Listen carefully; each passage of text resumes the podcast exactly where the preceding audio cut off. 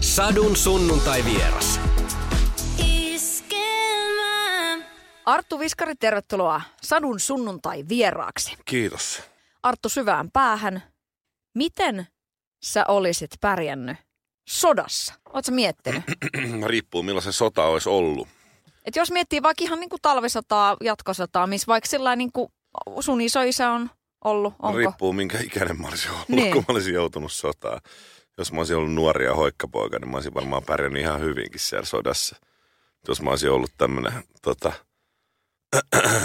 vähän tommonen perhekiloja saanut tota, keski-ikäinen hyypiö, niin, joka on käynyt soittokunnan, niin en tiedä, miten olisin pärjännyt. Kyllä, mo, en mä tiedä, kyllä Vaikea sitä on sanoa, siis, siis jos sota syttyisi, eihän sitä kukaan voi tietää, miten sitä käyttäytyisi sitten, mutta, mutta tota, kyllä mä ainakin olisin yrittänyt tehdä oman osani sen suhteen. Ja itse asiassa jokainen armeijan käynyt henkilö, hän saa armeijasta joko armeijasta lähtiessään tai sitten myöhemmin kirjeitse sodan aikaisen sijoituksensa. Ja se on hauskaa, että mä oon käynyt maavoimissa soittokunnan ja mä oon ollut siellä laulajana, mutta mun sodan aikainen sijoitus on merivoimien esikunta. Siellä sitten soitto soi. Mä en tiedä, musta tuntuu, että se merivoimien esikunta tulee siitä, että kun mä menin ar- armeijaan alun perin, niin mä jouduin Isosaareen ja merivoimiin. Ja sen takia, jos, jos sota syttyisi, mun pitäisi vastata meri, merikunnan esivoimiin, josta joku setä sitten kahvikuppi kädessä sanoisi mulle, että no, meet tonne kantamaan tykin kuulia rintamalle. Eli varmaan olisin joku täytemies jossain kantohommissa. Viihdyitkö armeijassa? En, en yhtään. Armeija oli mulle saamari vaikea jotenkin. Se alokaskausi oli, se tuntui niin pelleilyltä. Mä muistan, kun mä menin armeijaan, niin mä olin, mä olin tosi hypeissä. Mun isä oli ostanut mulle silloin, mä olin, nu, mä menin tosi aika nuorena armeijaan, niin isä oli ostanut mulle semmoisen Martinin puuko, missä oli kaiverrettu sitten päivämäärä, armeijaan meno päivämäärä. Ja, ja tota, mä olin, mä olin hypeissä, kun mun systeri on kanssa niin kuin reservin hetkinen aliluutnantti. Ja, tota, ja mulla oli fikkarit ja tiedätkö, niin kuin kaikki vehkeet messissä tälleen ja semmoista niin erämeininkiä. Ja mä menin armeijaan, niin ekan päivän ne kaikki otettiin mut pois. ja mä sain ne takaisin vikana päivänä armeijasta. Et siinä oli ne erämeiningit. Eikä siellä, voisikohan mä kaivannut poteroa yhden kerran öö, armeijan aikana. Mä olin yhden yön metsässä. Öö, marssittiin kyllä niin kuin yhden kerran, mutta enemmän se oli semmoista, että sä lakanoiden viikkaamista ja semmoista niin perushommaa, mitä äiti oli opettanut mulle jo niin kuin, kun mä olin teini-ikäinen, niin tavallaan niitä asioita opeteltiin siellä. Ja, ja sitten tämä asia, mitä mä vihaan kaikista eniten, olla myöhässä, niin siellä ei saanut ikinä olla missään myöhässä ja se oli mulle täysin luonnollinen asia, että mutin aina ajoissa. Ja se alokaskausi oli semmoista niinku pelleilyt. Me käsi kädessä melkein, että se käveltiin syömään sen porukan kanssa. Että siellä pyssyllä pääsi ampua kerran. No sit, mä en tykännyt siitä pyssyllä ampumisesta, koska va- valitettavasti täytyy sanoa, että siellä oli kavereita, ketkä ei osannut viikata omaa petiä tai pedata omaa petiä. Ja sit sä oot niiden vieressä ase kädessä, kovat piipussa. Niin se, se ei ollut aina niinku ihan silleen helppo homma. Totta vai tarua, armeija tekee pojista miehiä. Se on täyttä paskaa. Mikä on tehnyt Arttu Viskari-nimisestä pojasta miehen? Kovat mätkyt ja tarpeeksi veroja ja, ja tota, kova kilpailu. Oletko se kilpailuviettinen ihminen? Oon, kyllä mä tykkään kilpailusta ja mä, mä tykkään myös niin kuin, käyttää omia vahvuuksia. Ja, ja kyllä se näkyy niin kuin tässä mun musahommassakin, että en yritä tuoda millään tavalla niin kuin kansanmies Arttu Viskaria esiin, vaan yritän olla niin oma itseni kuin mahdollista. Että se on mun vahvuus ja se on, se on tavallaan niin kuin poikkeuksellista artisteissa, että ne saa olla niin vahvasti oma itsensä, että ei ole mitään semmoista pientäkään, tiedätkö, ää, semmoista viittaa, mitä joutuu kantaa. Oliko ne vahvuudet sulla jotenkin etukäteen sillä ranskalaisilla viivoilla ennen kuin mökkitie breikkas vai onko se tullut tässä matkan varrella? Kyllä se on tullut matkan varrella, että se, ää, siitä, sitä funtsittiin kyllä, niin kuin, että mikä on se juttu. Me Ihan ensin me mietittiin jopa mulle artistin nimeä ja mun nimi piti olla Jalmari Tähti. Ja sitten sit se feidattiin, koska se oli liian härski. Mutta tota, me funtsittiin asioita, mutta sitten me päätettiin, että antaa vaan mennä. Ja vuosien saatossa tässä, kun on sinun luonakin tässä rampannut, niin kyllä että on tavallaan, niin kuin tähän on sulautunut tähän hommaan ja tästä on tullut. Ja ihmiset ottaa sen omakseen, että se hyvässä ja pahassa, että ei se, jengi tietää, että mä oon, mitä mä oon ja, ja tota, en mä ainakaan vielä ole mihinkään menossa. Onko tullut artistileiristä kollegalta kommenttia sillain, että wow, vitsi miten kova juttu, että sä, su, sinä olet oma itsesi, niin kuin sä itse sanoit, että, että ei ehkä kukaan muu ole niin oma itsensä, että sussa ei ole muutettu tavallaan mitään. On tullut joo. No siitäkin on tullut niin hyvää palautetta ja sitten on tullut niin kritiikkiä. Että on tullut muun muassa eräs yksi artistini, joka oli mun yhtiössä, niin ilmoitti, että hän ei pysty tekemään musiikkia mun yhtiössä, koska mä oon niin arvaamaton. Mitä? niin, silloin ilmestyi kappale nimeltään Kahvimaito ja se meni hänelle tunteisiin. Että tämmöistäkin sattuu joskus. Öö, yhtään ei tietenkin kiinnosta tietää, että kuka tämä oli. niin, en mä viitti nimiä kertoa. Se on, jos hän haluaa itse se joskus kertoa, niin hän voi sen kertoa. No miten sä suhtauduit siihen? No en mä voinut siihen mitään muuta kuin sanoa, että onnea matkaa ja toivotan kaikkea hyvää. Mutta se on myös hyvä palaute tullut, että, että on tosi hyvä niin kuin olla samassa yhtiössä ja kyllähän mä toimin jonkun sortin esimiehenä monelle artistille, niin sieltä tulee sitten palautetta, että on hemmetin kiva aina niin kuin kuulla, miten asiat oikeasti menee ilman mitään niin sanotusti tämmöisiä poliittisia kiertelyjä ja karteluja, vaan asiat tulee aika suoraan. Ja välillä ne tulee liian suoraan, ja, mutta ainakin ne tulee rehellisesti. Oletko sinä saanut jotain esimieskoulutusta joskus? En kyllä varsinaisesti kaupan alalta jonkun verran, mutta ei se paljon auta tähän hommaan. Mutta en ole saanut. Ja muutenkin mä oon esimiehenä. Mun ei onneksi tarvi pyöritellä kuuntelijalukuja ja suoratoistolukuja eikä mitään muutakaan lukuja, vaan mä keskityn siihen, että kun tehdään jotain siistiä, niin tehdään se hyvin ja tehdään se suunnitellusti ja tehdään se niin, että, että siitä ei jää paha mieli. Että se, esimerkiksi jos, jos haluaa artisti tehdä kesälle jonkun kiertueen, niin hankitaan siihen yhteistyökumppanit jo hyvin sajoin ja tehdään sitten iso juttu ja katsotaan fiksut keikat ja jos on lippuriskikeikkoja, niin otetaan niihin pohjat ja tehdään, tehdään ensin vähän pienempi kierto ja seuraavan kesän vähän isompi kiertue. Ja, ja tämmöisiä pieniä asioita käydään läpi. Ja, ja kyllähän jonkun, joidenkin artistien kohdalla joutuu miettimään, mitä se artisti on, minkälainen se on, kun se niin kuin antaa haastatteluja ja kun hän tekee videoita ja somettaa. Esimerkiksi Hesaaja on minusta loistava esimerkki. Öö, harva tietää, että no Hesaajan nimi ei ole oikeasti Hesaaja, vaan hän on Marios Klevolou ja hän on, hän on tota, ää, Raumalta. Ja, ja, ja, suku tulee ilmeisesti jostain päin Kyprosta. Et se on niinku järkyttävän siisti yhdistelmä. Ja sitten siitä tehtiin kuitenkin tämmöinen raumalainen tyyppi, joka seikkailee Hesassa ja, ja kirjoittaa hyvää musiikkia. Niin, ja se on, siinä on ollut funtsimista niin kuin paljon. Se on, se on niin semmoinen jotenkin sekametelisoppa, mutta sitten se kuitenkin toimii hemmetin hienosti. Suomen muotoisen pilven alla biisi on lähtenyt todella komeasti. Se on vuosiäänestyksessä päässyt tokalle kierrokselle, eli kahdeksan eniten ääniä saaneen biisin joukkoon. Miltä se susta tuntuu? Olisit se uskonut siihen? No tosi hyvältä. Kyllä mä oon tosi fiiliksissä siitä, että mä en ole koskaan haikaillut kannujen perään, niin kuin, nyt ei puhuta naisista, vaan ylipäätänsä mulle ei, mulle ei ole merkannut se, että mä pääsen gaalas nostaa pystyä ja pitää tai kiitospuheita. Se ei ole mulle se juttu ja täytyy tässä sen verran mainostaa Iskelmägaalaa, että mä oon rakastanut Iskelmägaalaa sen takia, koska ihmiset päättää, ketä voittaa ja ihmiset saa oikeasti äänestää. Se on mun mielestä helvetin hienoa. Ja mä kirjoitin siitä omaan Facebookiinkin, että, että niin tämä on kova juttu.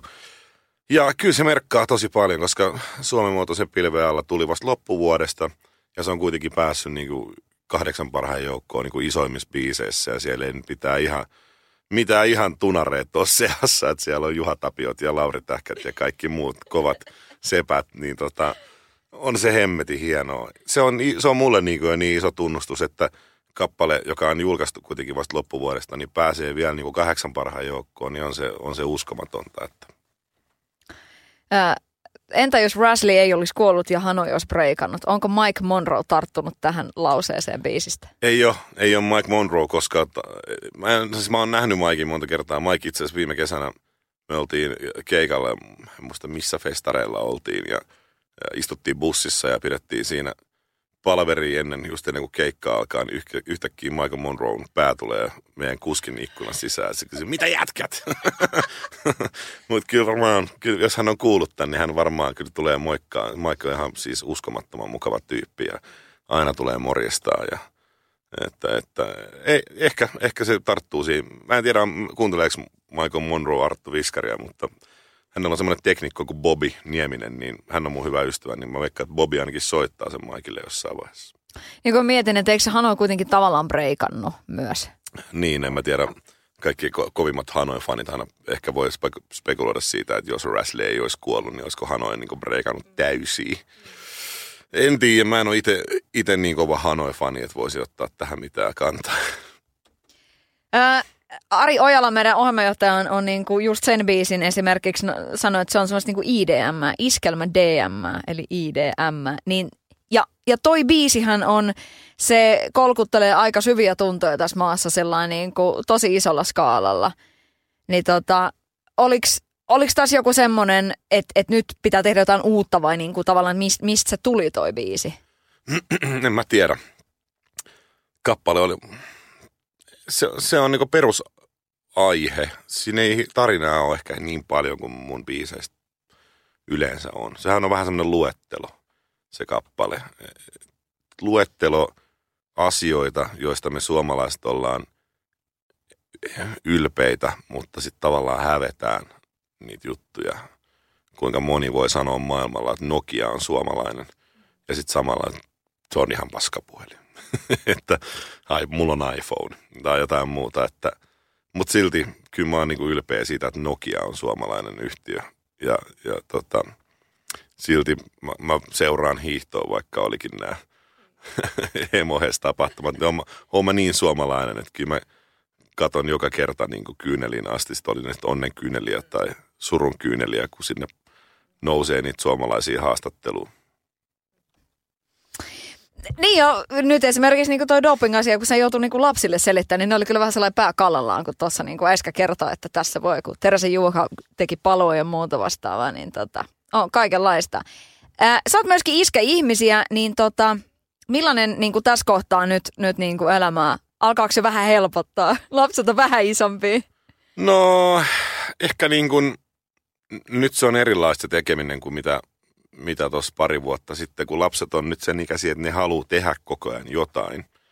Ja niiden kanssa pystyy tekemään jo, niin kuin pystyy jo leikkimään. Ja tietenkin toinen on vasta kolme, että se opiskelee siinä vieressä, mutta Poitsun kanssa paljon niin kuin touhutaan. Käytiin yksi päivä rakentaa jäämäki meidän pihalle ja naapurit ei tykännyt siitä yhtään. Ja, ja tota, ää, siis tämmöisiä juttuja ja se kysyy, se, se mikä tässä on muuttunut, että niin kuin koko ajan pitää te- tehdä lasten kanssa jotain. Että se ei, ne ei vielä niin kuin itekseen sin, sinänsä leikki. Hirveän määrä leluja on ja mä oon ihmetellyt sitä, että miten, miten niin kuin ei yhtään leikkejä tuu itekseen, mutta ei se on mua häirinnyt silleen. Mä, mä tykkään no, paljon niin kuin touhuta lasten kanssa. Kun mä viikonloput pois, niin tietenkin niillä on ikävä ja, ja mulla on ikävä. Ja sitten kun mä tuun kotiin, niin sitten on kiva taas tehdä asioita yhdessä. Ja ja näin poispäin. Että paljon pelaillaan ja, ja meidän, mun poika on viisi oppi lukee just. Että se on aika huikeeta. Me, to, meillä on paljon ollut lukuharjoituksia ja, ja niin kuin, ne on ollut ihan hauskaa. Sitten mä heitän jonkun, tavutan jonkun, tota, tai sanon kirjaimet johonkin hauskaa sanaa, kun se keksii sen ja se onkin perse, niin se on yhtäkkiä hemmetin hauska juttu. Siis hetkonen, voiko viisivuotiaalle niinku perse-sana jo opettaa? No ei perse ole kirosana. no on se vähän. No ei, mutta kyllä se oli niinku, se, se on, se sana kun on joku hauska, niin sit, sit se, tavallaan se onnistumisen tunne ja sitten se, että se olikin vitsi, niin se on niinku ihan loistava juttu. Näetkö sä itseäsi esimerkiksi pojassasi? Joo, hyvin paljon. Mä oon tosi ylpeä mun pojasta siitä, että kun mulla oli itsellä pienenä niin pahat, pahat keskittymisvaikeudet. Mä kävin ihan semmoisissa niin terapioissa ja ja, ja tota, mulla oli lu, tosi paha lukihäiriö. Mä en siis vieläkään en pysty lukemaan esimerkiksi kirjaa. että mä pystyn kyllä laulaa kirjan ihan tuosta noin vaan, että se ei ole mikään ongelma.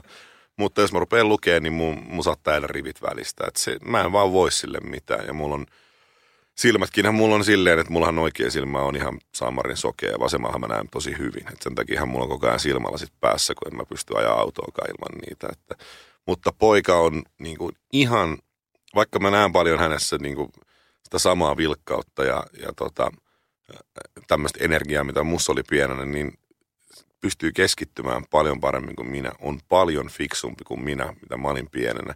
Ja se niin kuin, mä, mä tiedän, että mun vanhemmat on tehnyt mun kanssa parhaansa silloin, kun mä oon ollut pieni, mutta mä, mä tiedän tasan tarkkaan, mistä naruista vetää nyt omien skidien kanssa, kun tietää, minkälainen itse ollut pienenä. Millä tavalla se vaikutti sinuhun silloin niin kuin vaikka alakoulujassa, että jos oli niin kuin keskittymisvaikeuksia ja näin?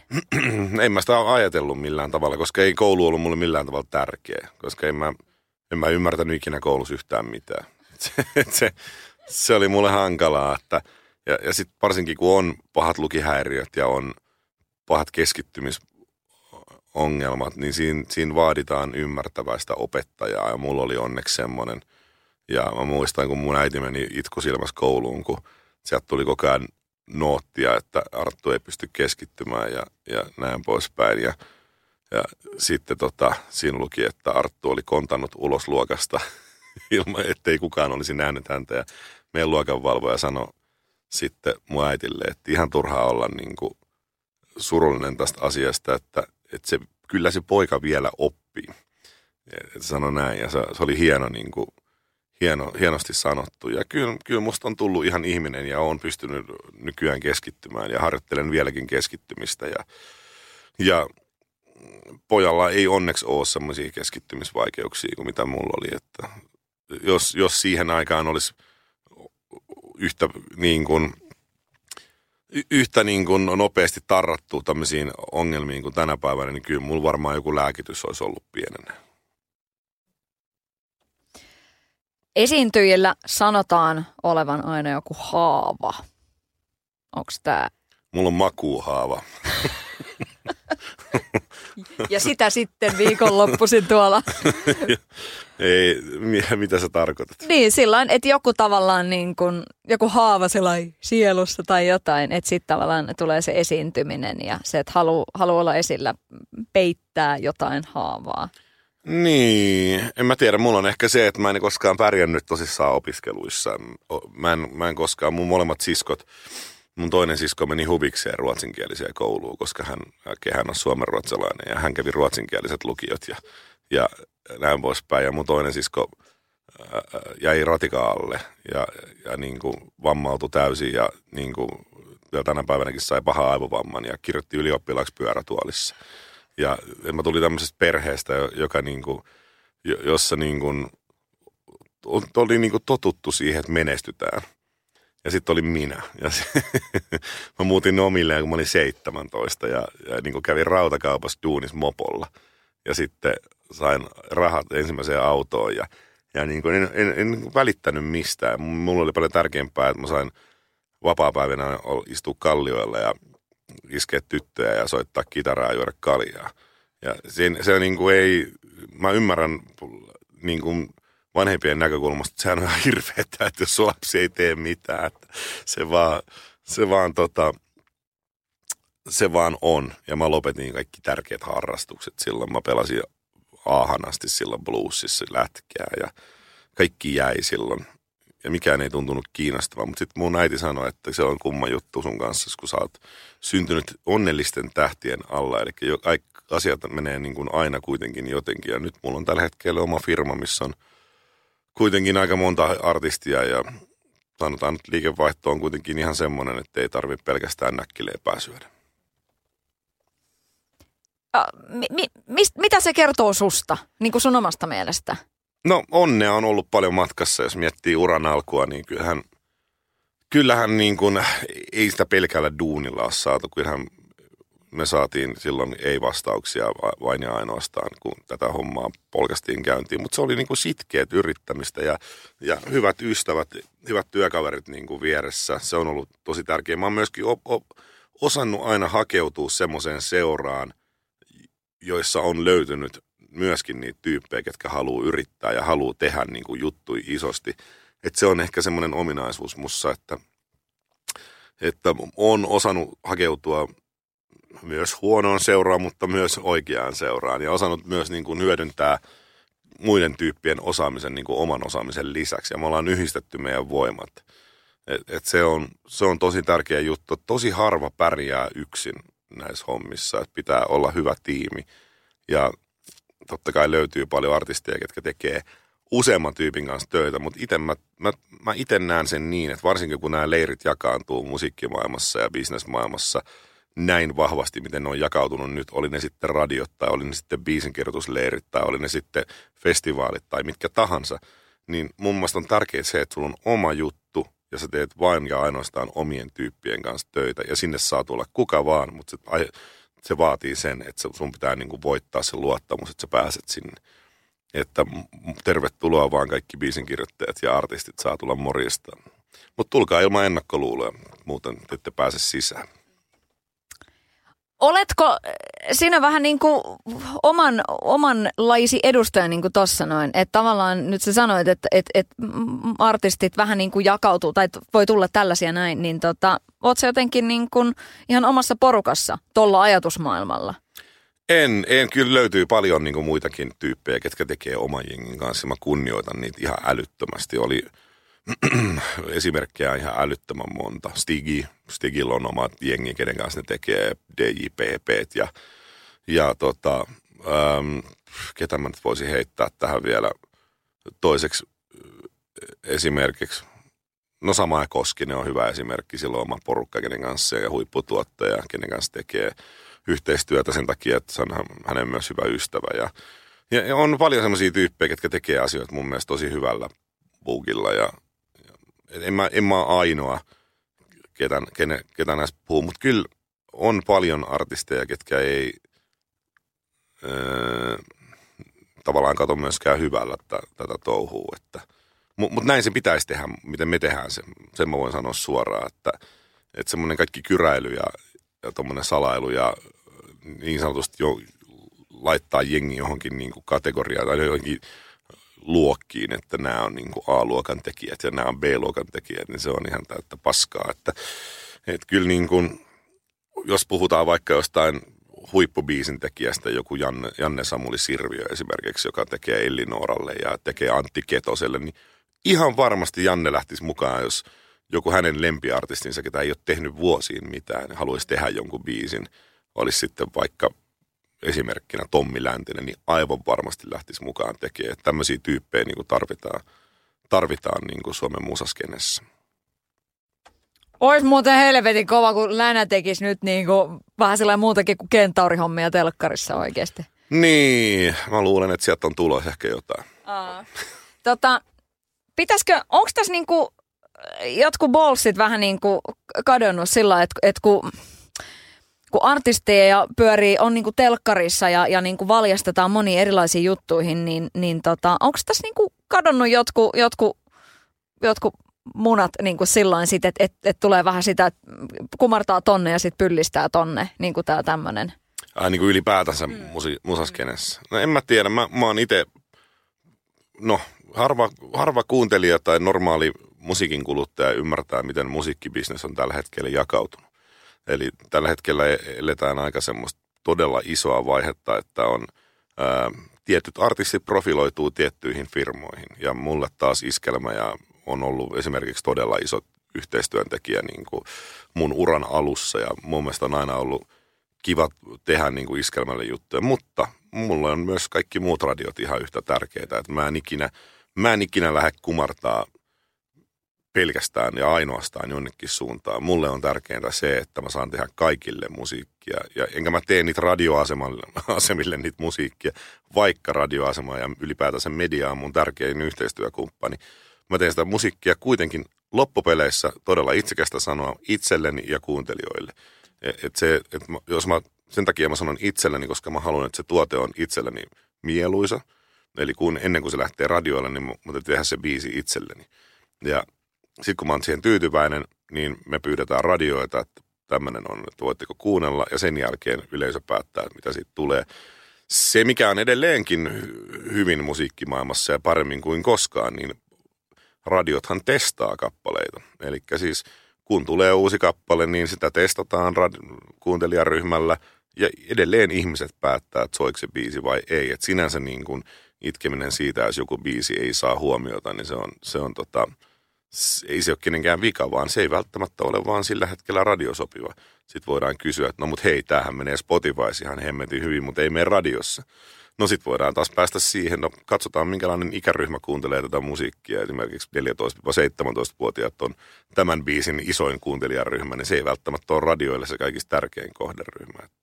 Ja tuohon edelliseen kysymykseen haluan sanoa myös sen, että kun artistit leiriintyy ja on, on niin kuin e- edustaa eri genrejä ja jossain tapauksessa eri maata, niin se, mitä mä haluan painottaa nuoremmille artisteille, mä en halua olla tässä mikään, mikään opettava isähahmo kellekään, enkä varmaan uskottavasti sitä pysty olekaan, olemaankaan, mutta tota, sen mä haluan sanoa, että kun tapaatte vanhemman polven artisteja, niin ottakaa hattu pois ja menkää sanomaan päivään. Se on tärkeää, että se kunnioitus löytyy niihin artisteihin, jotka ei välttämättä ole tehnyt nyt sitten 15 vuoteen mitään musiikkia tai muuta merkittävää niin kuin isoa äh, tota, teosta. Niin siellä saattaa olla semmoinen artisti takana, joka on kulkenut 20 vuotta sitten kahdella bussilla keikalla ja kahdella kuorma-autolla ja niillä on ollut kuusi kertaa neloset lavat ei ole riittänyt ja niillä on ollut hommat isoillaan ja koko Suomi tuntee ne kappaleet ja sun ikä, ja tämä uuden artistin ikäryhmä ei välttämättä tiedä, minkälaisia saavutuksia siellä on oikeasti taustalla. Nimimerkillä kävin juuri katsomassa Danin viimeisen keikan ja oli huikea. Danny on muuttanut suomalaista musiikkimaa tai niin kuin musagenriä ylipäätänsä aika paljon. Joo, kyllä niin kuin patsasta olisi, olisi syytä niin kuin pykätä. Joo, kyllä se on ihan huikeeta, niin kuin mitä Danny on tehnyt suomalaiselle musalle. Ja, ja niin kuin mä haluan sanoa sen, että, että perästä tullaan niin kuin, ja haluan tehdä asiat aika lailla samalla tavalla, mitä Danny on aikoinaan tehnyt. Ja se, mitä Danilla on ollut se ö, oma firma, niin se on ollut ihan järkyttävän iso artistit, niin kuin esimerkiksi Danny on tehnyt muutaman, tai tuonut muutaman ihan kovankin artistin aikoinaan esille, niin kuin Kari Tapio tai Kirka tai joku muu. Että, että se, se olisi huikeaa, jos, jos joskus itse pystyisi tuomaan jonkun niin ison tavallaan niin kuin ikonin niin kuin kovalla duunilla esiin. Onko semmoista? Tässä niin kuin kuplimassa, bubbling under.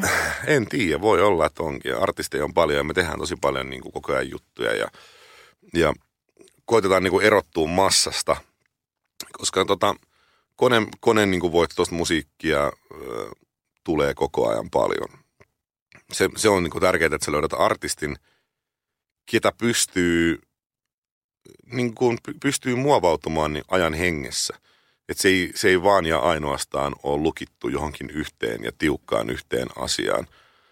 Se, se on niin kuin haastavaa tässä, että sä löydät artisteja, jotka on oikeasti lahjakkaita.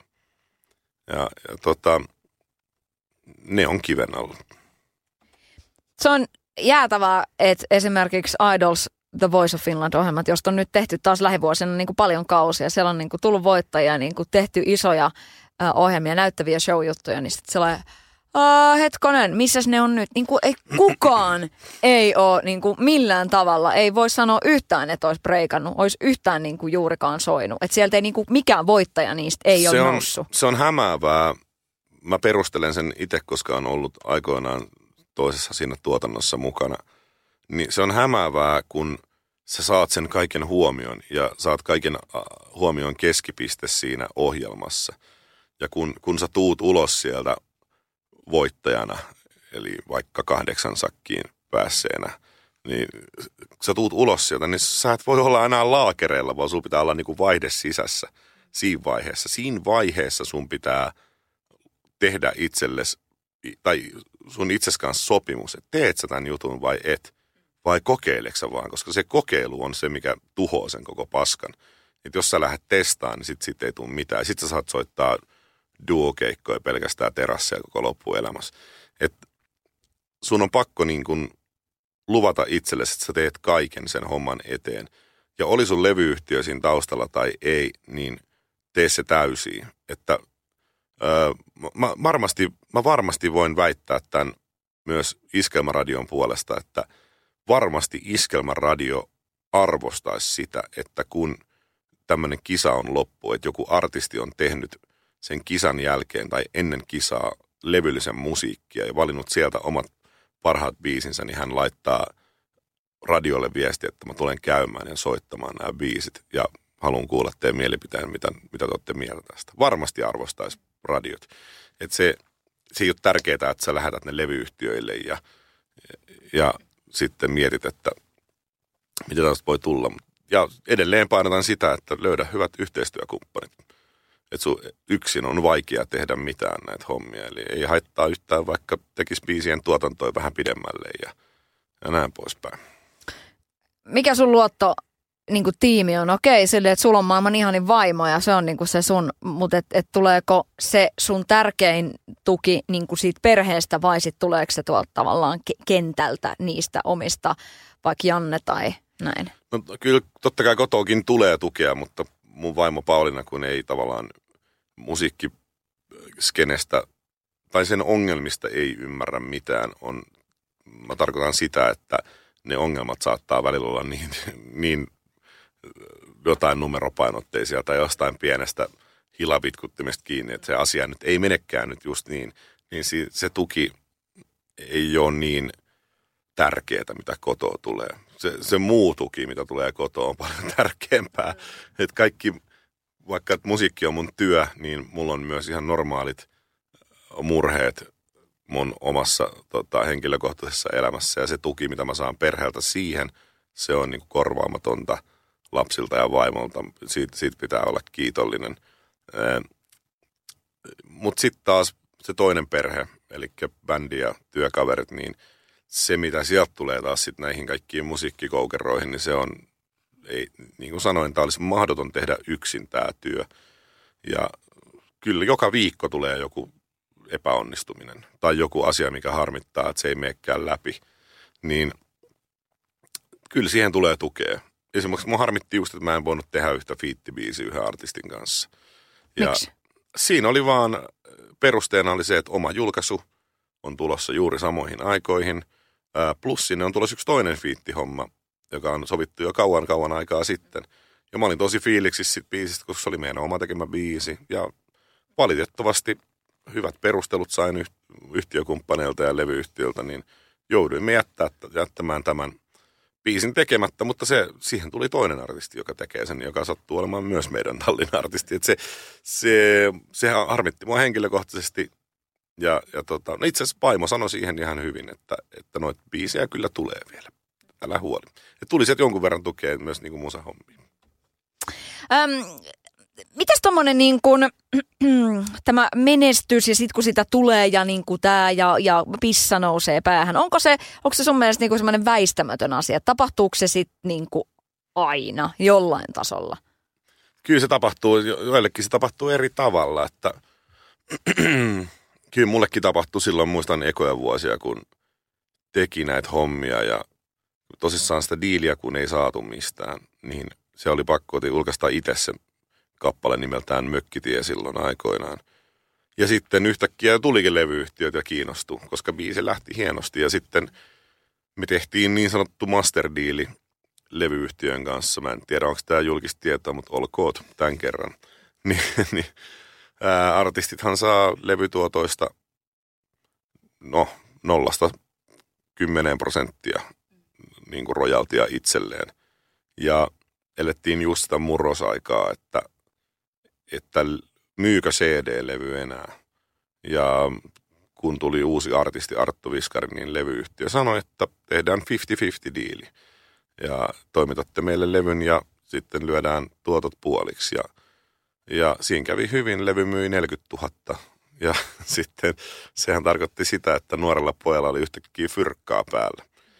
Ja sitten pämpättiin ja kuule osteltiin kännis kaiken näköisiä metallipaljastimiin netistä ja kaikkea aivan helvetin tyhmää. Ja sitten tuli ekat verot ja huomattiin, että nyt on aika tulla kukkonen alas puusta ja, ja tota, sitten tultiin alas puusta ja ruvettiin taas hommiin. Ja sitten to, toinen levy oli niin kuin huono. Että se, se ei myynyt kuin 10 000. Ja se oli, niin kuin, se oli mulle semmoinen opettava hetki, että ei, ei helvetti, että tämä vaatii duunia tämä homma. Että ensimmäinen osuma, kun tulikin vähän tälleen vahingossa, niin, niin tota, oli aika niin kuin ravistella kuutio kusta päästä ja, ja rupeaa tekemään töitä. Millä tavalla lähipiiri tähän niin kuin, äh, kommentoi tähän? tähän tota? no ei siinä vaiheessa vielä ehkä mitenkään. Ne ei ehkä elistä hypeä vielä silloin itsekin, että se oli oma, oma poika onnistuu ja, ja näin poispäin. Mutta sitten kyllä se niin kuin sit myöhemmin, se on, ne on myös sellaisia asioita, ei, mihin ei itse voi vaikuttaa.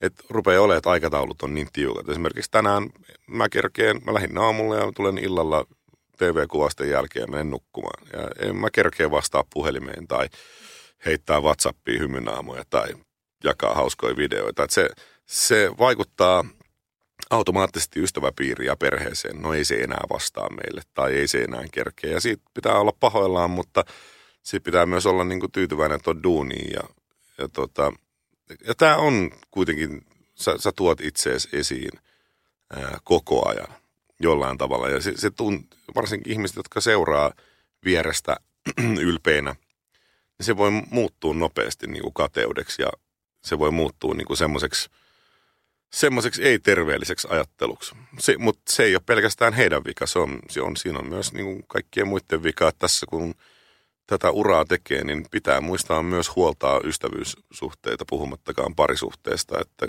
vaikka tämä on one man show, niin tämä ei todellakaan ole one man show kenen kommentti on mennyt jotenkin niin kuin eniten ihan alle? On tullut sellainen, että ai saakeli, että onko mä oikeasti niin kuin, nyt, nyt pitäisi vähän skarpata. Kyllä ehkä mun yhtiökumppani, meidän firman toimitusjohtaja Olli Saksan kommentti.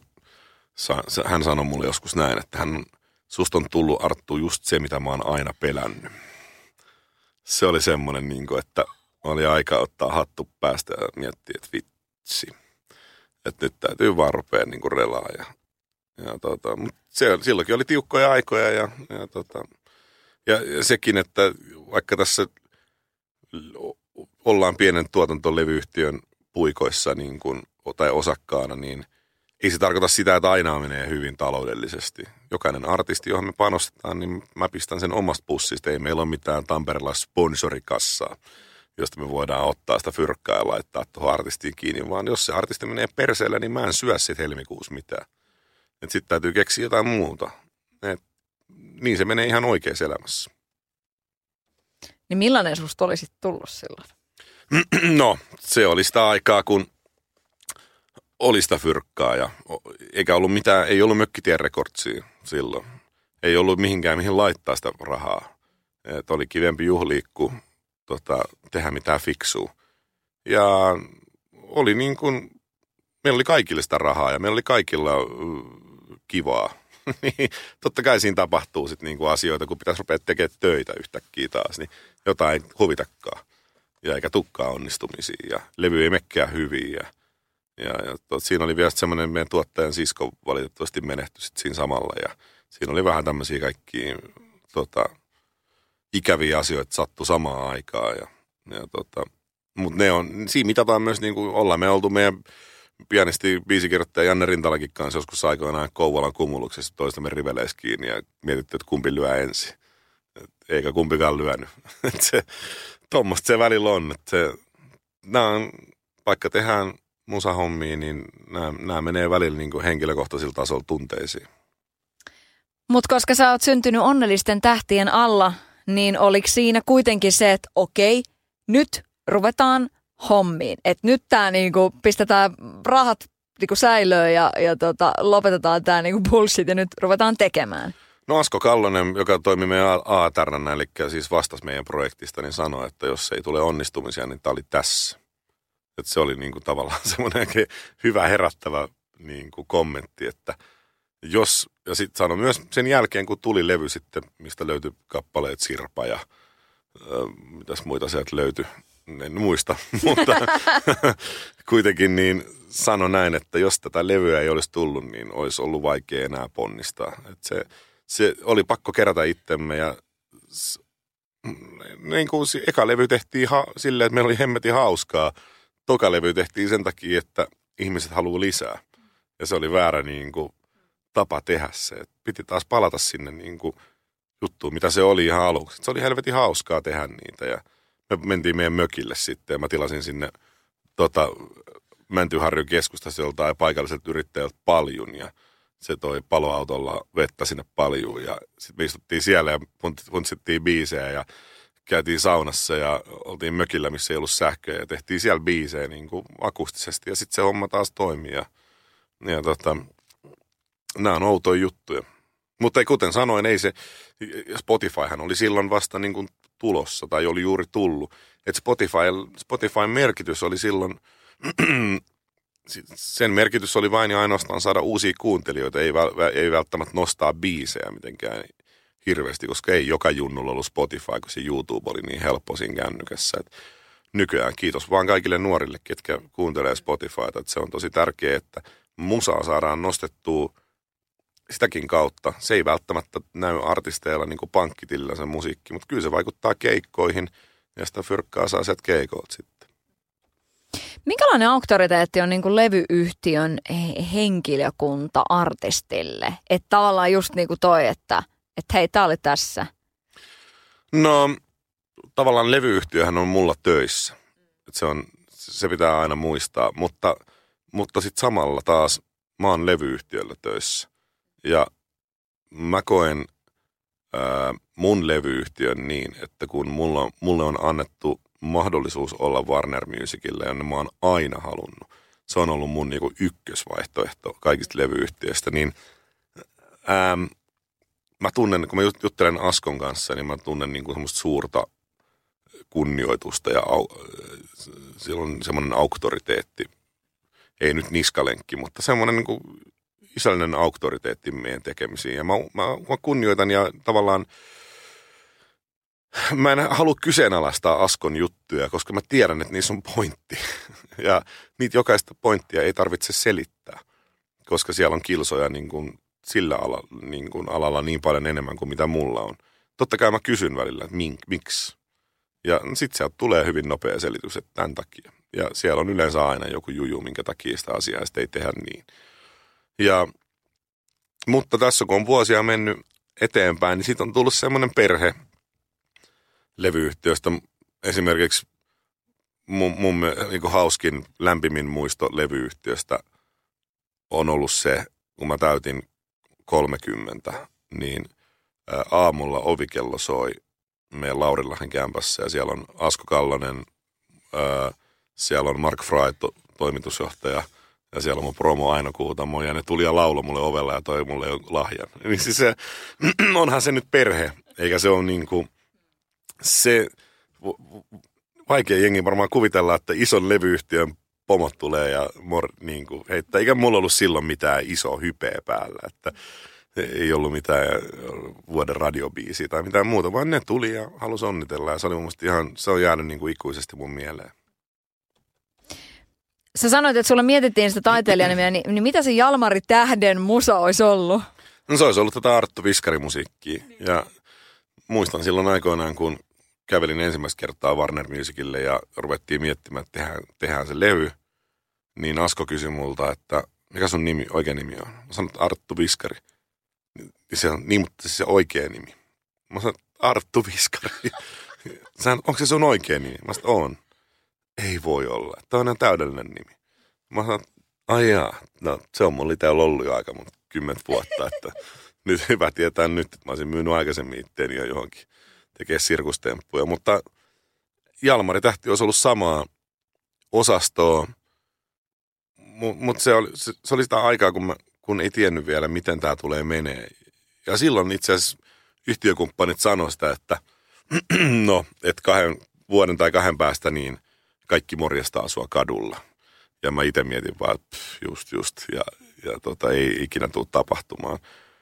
Mutta se, se vaan meni niin ja, yhtäkkiä kun tuli se eka albumi, niin oikeasti jengi morjesti kadulla ja kaupassa ja näin poispäin. Ja, ja mietittiin sitä, että kestänkö mä sen tehdä omalla nimelläni ja olen kestänyt ja en ole kestänyt. Mikä on vaikeinta kestää? No, varsinkin lasten kanssa, kun on jossain, niin en mä tykkää, että ihmiset kuvaa. Se on, en mä halua, että mun lapsia kuvataan minkään lehtiin. Ei ne ole tehnyt mitään sen eteen, että heidän pitäisi olla missään julkisissa kanavissa esillä. Se on semmoinen asia. Ja kyllä mä kieltäydyn aina kohteliaasti, jos, jos mulla on lapset mukana ja joku haluaa tulla esimerkiksi tekemään tai ottamaan kuvia tai kyselemään jotain. Mä sanon vaan, että mä oon valitettavasti perheen kanssa, että, että otetaan sitten ensi kerralla, kun ei ole perhe mukana.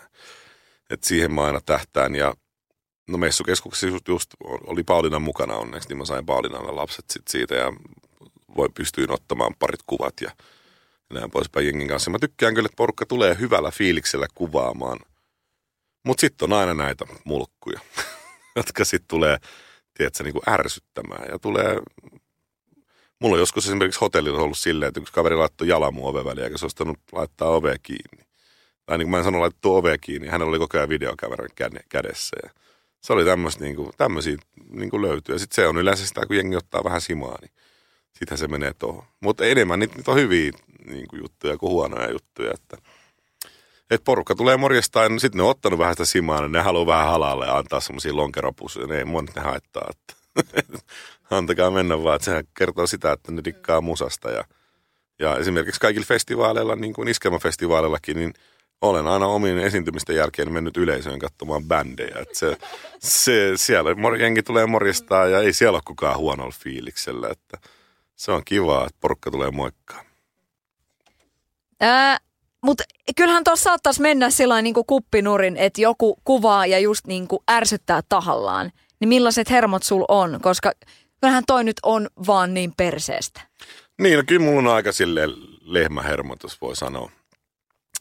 Että ei, mua, mua on vaikea saada, niin kuin, mä en ole aggressiivinen ihminen, eli mä, mua ei niin kuin, nähdä missään nujakoissa – vaikea. No joo, ehkä jossain äärimmäisessä tapauksessa joo, mutta, m- mutta ei, en mä niin kuin, yleensä mulla on sitten aina siinä niin kuin ystävät, bändi tai joku muu, jota auttaa sitten tilanteessa, että, että jengi kun ottaa vähän simaa, niin se menee ylivälillä ja kyllä meidän keikka-auto on monta kertaa runneltu tuolla keikkapaikoilla, niin kuin siellä on peilit väännetty ympäri ja ovet kengitty sisään ja se kertoo vaan siitä, että jengi on turhautunut ja haluaa niin kuin tuoda omaa itseään esiin jollain tavalla väkisin. Et se pitää aina muistaa, että jos kunnia joku tulee moikkaa sua, niin se on pieni hetki niin kuin heille myös, että kuin myös itselleni, että pitäisi yrittää antaa pieni pala huomioon kaikille. Se on vaikeaa. Millainen sä oot humalassa? Oon mä kyllä putsaaksi, onks mä nähnyt? Oon mä tekee ennen joskus. No mä oon semmoinen, mä halailen ja tanssin ja nauran ja, ja niin kuin sitten mä syön kebabia ja, ja sitten mä herään. Oh. Mutta se mä oon, en mä tiedä, mä, mä tykkään, mä tykkään kyllä niin kuin siitä pienestä nousuvaiheesta, että se on ihan loistavaa. Keikoilla mä en enää dokaa, että se on niin kuin jäänyt, että totta kai muutamat aina voi ottaa ennen keikkaa, mutta se oli ensimmäisten vuosien juttu, se vuoden, vuoden juttu se, että vedettiin kännit keikalla, että se ei toimi enää. Mun, mä oon tosi iloinen niin kuin humalassa. Joku sanoo mulle, että, että, että susta ei huomaa yhtään, että sä oot juuri mutta kyllä mä itse sen huomaan, että ee, kaikki on niin kuin saamarin kivaa. Niin miten tällä hetkellä? Nyt eletään niin kuin tammikuun loppua 2019. Onko, onko tipaton päällä? Nyt on tipaton päällä. Nyt on, mä vedän aina niin kuin, oli yleensä alkuvuoteen, mutta ei aina alkuvuoteen. Mulla on ollut tämmöisiä laisseen väliin. Mä oon ollut puoli vuotta veke, en ole ottanut mitään. Ja siinä on kiva vähän – niin kuin katsoa, miten mies kuntoutuu samalla. Että tuossa kesällä, kun vähän, no kesällä on mahdoton pitää itseään kondiksessa, ellei saa Olli Lindholm. Ja si, niin kuin tulee syötyä ja juotuu huonosti ja matkustettua ja nukuttuu ihan perseelle. Ja, ja tota, on, on tosi vaikea niin kuin pitää semmoista kuria. Nyt varmasti joku ottaa yhteyttä ja sanoo, että minä teen sinulle tästä semmoisen ruokapäiväkirjan. Kiitos. Mutta tota, nyt sitten tsempataan taas. Tämmöistä on. Voisitko kuvitella, että sä menisit johonkin Olet mitä syöt ohjelmaan tai joku vastaava? En, mä oon, mua on kysytty kaikkiin mahdollisiin laihdutusohjelmiin. Mä, en, mä sanon aina kaikkiin saman, mä en todellakaan ole laihduttamassa. että mä oon laihtunut monta kertaa, mutta en mä ikinä laiduttanut, vaan mä oon tehnyt sen itseni takia, että on kiva ollut sporttailla ja, ja tota, että se on, en, en mä niinku, en mä halua olla mikään langanlaihe kaveri, vaan semmoinen, että mulla on hyvä fiilis ja hyvä olo, että se riittää. Onko siellä mitään väliä? No, naisten kohdallahan sillä olisi väliä, naisartistin kohdallahan sillä olisi paljon väliä. On sillä miesartistikin kohdalla väliä, että ää, on mä kuullut joskus myös tämmöisiä juttuja, että jos haluat, että keikkasi tai niin kuin asiat nousee servalle levelille, niin laihdutaan ihan älyttömästi ja väriä tukkasi siniseksi. Tämmöisiä kommentteja on tullut. Mutta se ei jokaisen artistin tarvi olla semmoisia kuin jotkut tietyt artistit on. Se on makeeta, että artistit on erila- erilaisia, erinäköisiä, eri kokoisia, ikäisiä. Mm. Se on niinku se juttu ja, ja no, paine on tietenkin ehkä naisilla vähän kovempi kuin miehillä tuon ulkon, ulkonäön suhteen. Että se vaaditaan, että nainen, va, nainen näyttää hyvältä. Ja valitettavasti niitä on kyllä kuullut levyyhtiönkin en nyt puhu omasta levyyhtiöstäni, mutta se on kuullut myös levyyhtiön edustajilta sitä, että no, se ei ole kauhean kova stikis. Että se, se ei ole yleensä mun mielestä, se ei ole kivaa kuultavaa niin kuin koskaan. Se on saatanan perseestä, jos saa suoraan sanoa, että, että se, että myydään niin kuin seksillä asioita ja myydään ulkonäöllä, niin se ei todellakaan pitäisi olla niin. Että se pitäisi olla mun mielestä se, sitä, että jos, jos se on kiinnostava, se on niin kuin se juttu. Jos se artisti on kiinnostava, niin niin, niin, niin se mun mielestä pitäisi riittää. Mä en nyt halua ottaa ketään artistia tähän esille, koska se ei olisi reilua, mutta, mutta niin, kuin, niin kotimassa kuin maailmallakin menestyy artistit, jotka ei ole välttämättä niitä mallin näköisiä tyyppejä. Ja ne, ketkä on mallin näköisiä tyyppejä, niin jes. Mm. se on loistavaa, että, että sporttaaminen ja ulkonäkö on sun juttu. Ja, ja sitäkin mä mietin yksi päivä tuossa himassa, kun mä katsoin söin näkkileipää kalsareissa ja katoin telkkariin, mitä mä hyvin, hyvin harvoin teen. Niin sieltä tuli joku tämmöinen ohjelma, että missä oli joku tyyppi, ketä oli käynyt älyttömän määrän kauneusleikkauksia ja sitten siinä haastateltiin häntä ja hän kysyi, että minkä takia teet sen, niin hänen unelmaan tehdä tämä ja näin poispäin. Ja sitten sitä dissattiin siinä ohjelmassa. Ja mä mietin, että minkä takia, koska hän tekee helvetinmoisen työn siihen oman jutun eteen – että hän näyttää joltain, mitä hän on aina halunnut ja se on hänen oma kroppansa ja se on hänen oma päätöksensä, mitä hän tekee. Niin mitä helvettiä se kellekään kuuluu, mitä se tekee se toinen. Se on ihan täysin, ja jos hän on, tekee sen homman eteen niin oikeasti töitä, niin mä en voi mitään muuta kuin olla niin kuin, nostaa hatun päästä ja sanoa tsemppii. Mites Arttu, noi kotityöt, niin minkälaisella, tota, mitä sun tarvitsee tehdä? Mitä se, mistä sä vastaat teidän himassa? No mun vaimo just sanoi mulle, että tänään on sitten siivouspäivä. Se tietää yleensä sitä, että kannattaa pitää turpa kiinni ja tehdä kaikki, mitä vaimo sanoo.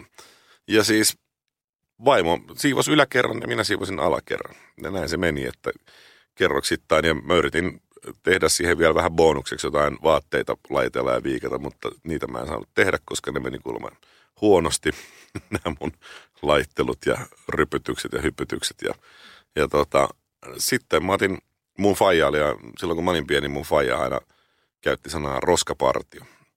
Ja me tehtiin nyt sitten roskapartio lasten kanssa.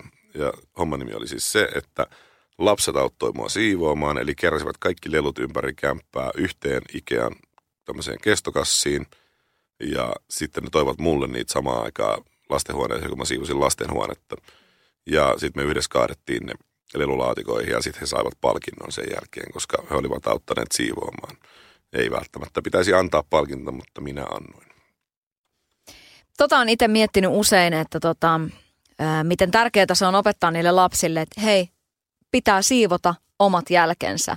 Että okei, voi käydä siivooja, mutta silti pitää oppia siivoamaan. Ää, niin kuin tavallaan, voisihan teillekin käydä siivoja. No joo, meillä pitäisi varmaan ensin siivoa, ennen kuin tulisi siivoja. Toihan on toihan perus. niin, ei, en mä tiedä. Ei meillä ole nyt niin paljon neliöä, eikä on me, sitä sotkua on, mutta se on sitä semmoista niinku, sotkua, mitä tulee niin kuin siitä, että on perhe, on pyykkiä ja on tiskiä ja on koiran nappulaa lattialla ja välillä on oksennusta ja verta ja paskaa ja kaikkea. Niin. Mutta se on sitä niin kuin, ei meille, ei meille, mä en tarvii ketään, ketä tulee pyyhkiä pölyihin. Et se, se, se pitäisi tehdä itse. Ei kun mä arvostan tota, että sille, että hei, niin kuin sä oot niin levyyhtiön moguli suosikkiartisti, niin sä haluat siivota itse ja sä teet sen Juman no, kautta. No hyvin vähän siivoon verrattuna vaimoon. No mut silti, että sä teet sen ja sä niin kuin, siivoat sun lasten kanssa, oot esimerkkinä niille. Oikeesti, toi on Kyllä, todella jo, kova juttu. Joo ja siis kyllähän vaimo on heittänyt ideoita joskus, että ihanaa kun joku pesis nämä ikkunat. Ja siis tuommoisen asian voi ihan hyvin ottaa ikkunafirmaa yhteyttä sanoa, että voitteko te tulla peseen meidän ikkunat. Et, et kun se käy teiltä, niin kuin, varsinkin kun on korkea kämppä, niin pikkusen ehkä sille turvallisemmin kuin meiltä. Niin totta hemmetis, joo, otan apua tuollaisen. Tai joku takan nuohoaminen, se on hyvä esimerkki. Ja näin poispäin. Mutta kyllä noin perusasiat nyt yleensä tulee hoidettua itse, mutta kylläkin tulee hoidettua vasta sitten, kun vaimo älähtää. No okei, niin kuin tuossa tuli mainittua, niin vaimosi on, on, on ihana. Ja nyt taas niin kuin tämä rakkausasia. Niin kuin, miten, miten tärkeä voimavara se on sulle, että sul on se niin kuin avioliitto, niin kuin old school ja hei, niin kuin me ollaan kohta vähemmistöä, kun meillä on tämä ydinperhe tässä kasassa, niin tota, miten tärkeä voimavara se on sulle, että sul on se vaimo siinä rinnalla, pitkä parisuhde, että iskä ei jää tonne niin kuin notkumaan – niin, kyllä se nyt on se niin kuin, se, se on vaikea, se on ihan erilaista kuin ennen kuin lapset tuli tietenkin. Se muuttuu, se rakkaus katoaa jonnekin ja sitten huomaat, että se rakta rakkautta ei mukamas olekaan missään, niin se on vaan syventynyt. Eli se on koko ajan ollut siellä, mutta se, se, se ei vaan niin kuin ole joka päiväistä edes, koska on tärkeimpiä asioita kuin kuin parisuhteen huoltaminen joka päivä. Eli sä et voi elää joka päivästä toista ihmistä varten, vaan sulla on lapset ja sulla on työ ja sulla on kaikki muu. Ja sitten, sitten kun sä saat sen hetken sen toisen kanssa, niin sitten sä huomatkin, että tämähän onkin hemmetin kivaa ja, ja näin poispäin. Että se, mm, se, ja, ja sitten kun tulee itselle heikko hetki, niin totta kai sittenhän se on niin kuin tärkeämpää kuin ikinä. Että tänä aamuna sanoin vaimolle, että mulla on aivan hemmetinmoinen kiire ja, ja niin kuin mun on pakko äkkiä syyä jotain. Ja äkkiä juostava iskelmälle haastatteluun ja mulla on sitten jälkeen vielä Yle ja sitten mulla on vielä telkkarihommat illalla ja aa, mä kuolen ja näin poispäin. Niin vaimo kävi pistämässä pihalla auton käyntiin lämpeämään ja pisti mulle äkkiä safka mikroon. Mä katsoin vaatteita itselleni. Vaimo tuli sanoa, että no, huonot vaatteet, tässä on uudet vaatteet. Ja sen jälkeen Mä olin laittamassa kenkiä jalkaan, sanoin, älä laita noita, laita ne uudet valkoiset kengät, asia kunnossa. Ja siinä vaiheessa mä samaan aikaan, kun pistin takkia päälle, söin näkkiä kulhon tyhjäksi ja auto oli valmiiksi lämmitetty pihalla. Ja siis tämä on, tässä vaiheessa voi sanoa kiitos, rakastan sinua. Kiitos kun teit tämän minun puolesta. Että se oli oma semmoinen aamustressi, niin kuin, varsinkin mieshenkilölle tämä vaatteiden valitseminen ja kaikki koiran kusettaminen aamulla ja puheluiden ottaminen samaan aikaan tuottaa vaikeuksia ja miehet eivät osaa tehdä kuin yhden asian samaan aikaan, niin, niin koittakaa ymmärtää meitä. Miten sinä hemmottelet vaimoa? No mä yritän samanlaisilla asioilla hemmotella vaimoa. Esimerkiksi mun vaimo oli hyvin, hyvin surullinen yksi ilta siitä, kun hän oli yrittänyt saada Tampereelle yhteen näytökseen liput. Ja kaikki hänen kaverit oli menossa sinne ja se oli loppuun myyty se näytös. Ja ja se surkutteli sitä ja mietti, että no hän menee sitten huomenna töihin ja hän menee sitten joskus toisen, toisen kerran katsoa sinne sitä showta. Ja ää, oli yö jo ja mä laitoin sitten sinne teatterille viestiä yöllä, että, että hei, vitsi, voitteko, voitteko te niin kuin hoitaa mulle yhden lipun, että mä lupaan hyvittää sen teille. Ja sieltä vastasi semmoinen daami myöhään illalla vielä, että, että yksi lippu löytyy niin kuin sun nimellä, että, että kuka tulee. Mä sanoin, mun vaimo tulee sinne, että, että kiitos paljon. Ja pistin äkkiä Tampereen netti, tota, netin kautta kukkatilauksen tälle daamille, ketä hoiti nämä liput. Sille toimitettiin kukat seuraavana aamuna töihin ja sitten kun vaimo heräsi, niin mä ilmoitin, että, että sun ei tarvitse tänään mennä duuniin. Mä heitän muksut ja lompsis Tampereelle, että sulla on lippu hoidettu sinne illalle. Ja Tämmöisiä pikkujuttuja yritän tehdä myös takaisinpäin omalla tavallani. Että, ja sitten silloin oli kiva ilta siellä ja, ja tota, mulla oli sitten lasten kanssa mielenkiintoinen ilta.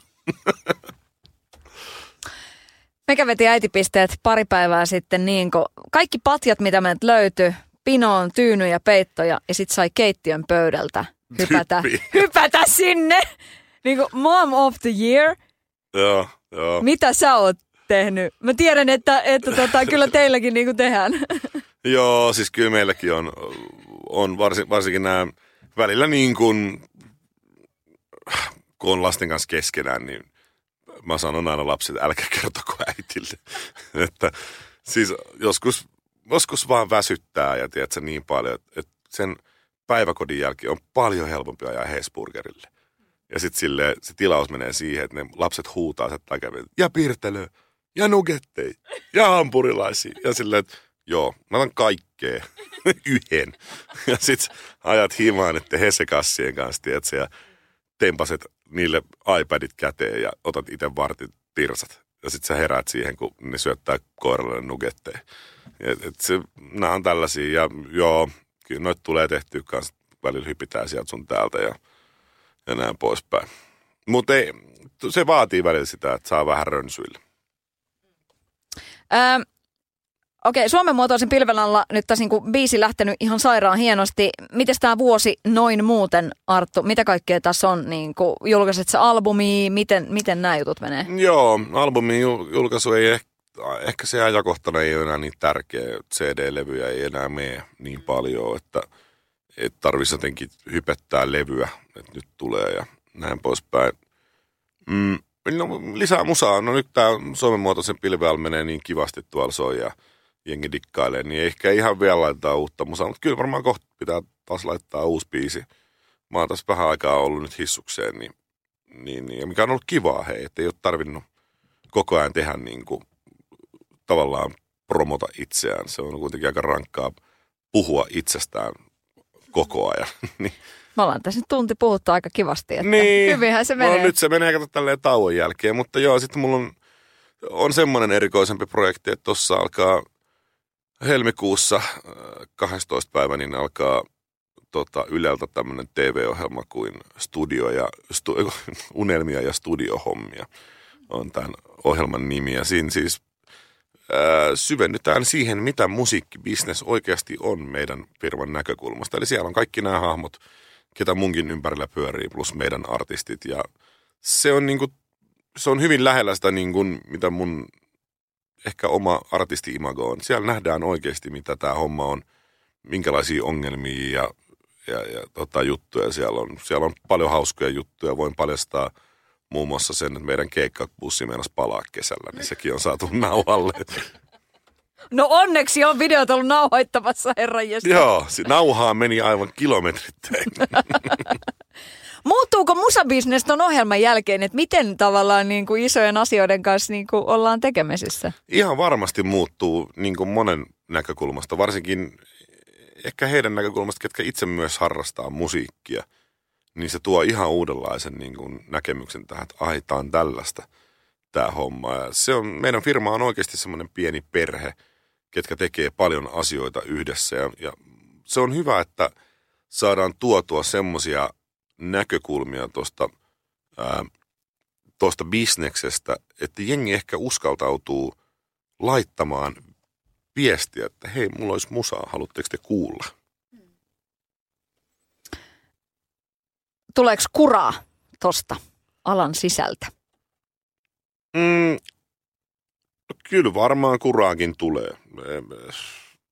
Eikö aina tule kuraa, kun teet jotain? No totta. Se, ehkä siellä ei, meiltä puuttuu, me ei, me ei olla missään semmoisissa supersiisteissä studioissa ja ää, siellä ei istu tuottajat nyökyttelemässä päätä ja artisti ei ole pelkästään kopissa. Että se ei ole semmoista se tekeminen, että se on semmoista kipuilua niin kuin musabisneksen kanssa ja me tehdään asiat omalla tavallaan, niin kyllä varmaan sieltä joku saattaa ärsyyntyäkin, että no, että tämä ei ole sit niin kuin, tämä ei ole coolia, mutta sitä se ei, ei tosissaan ole.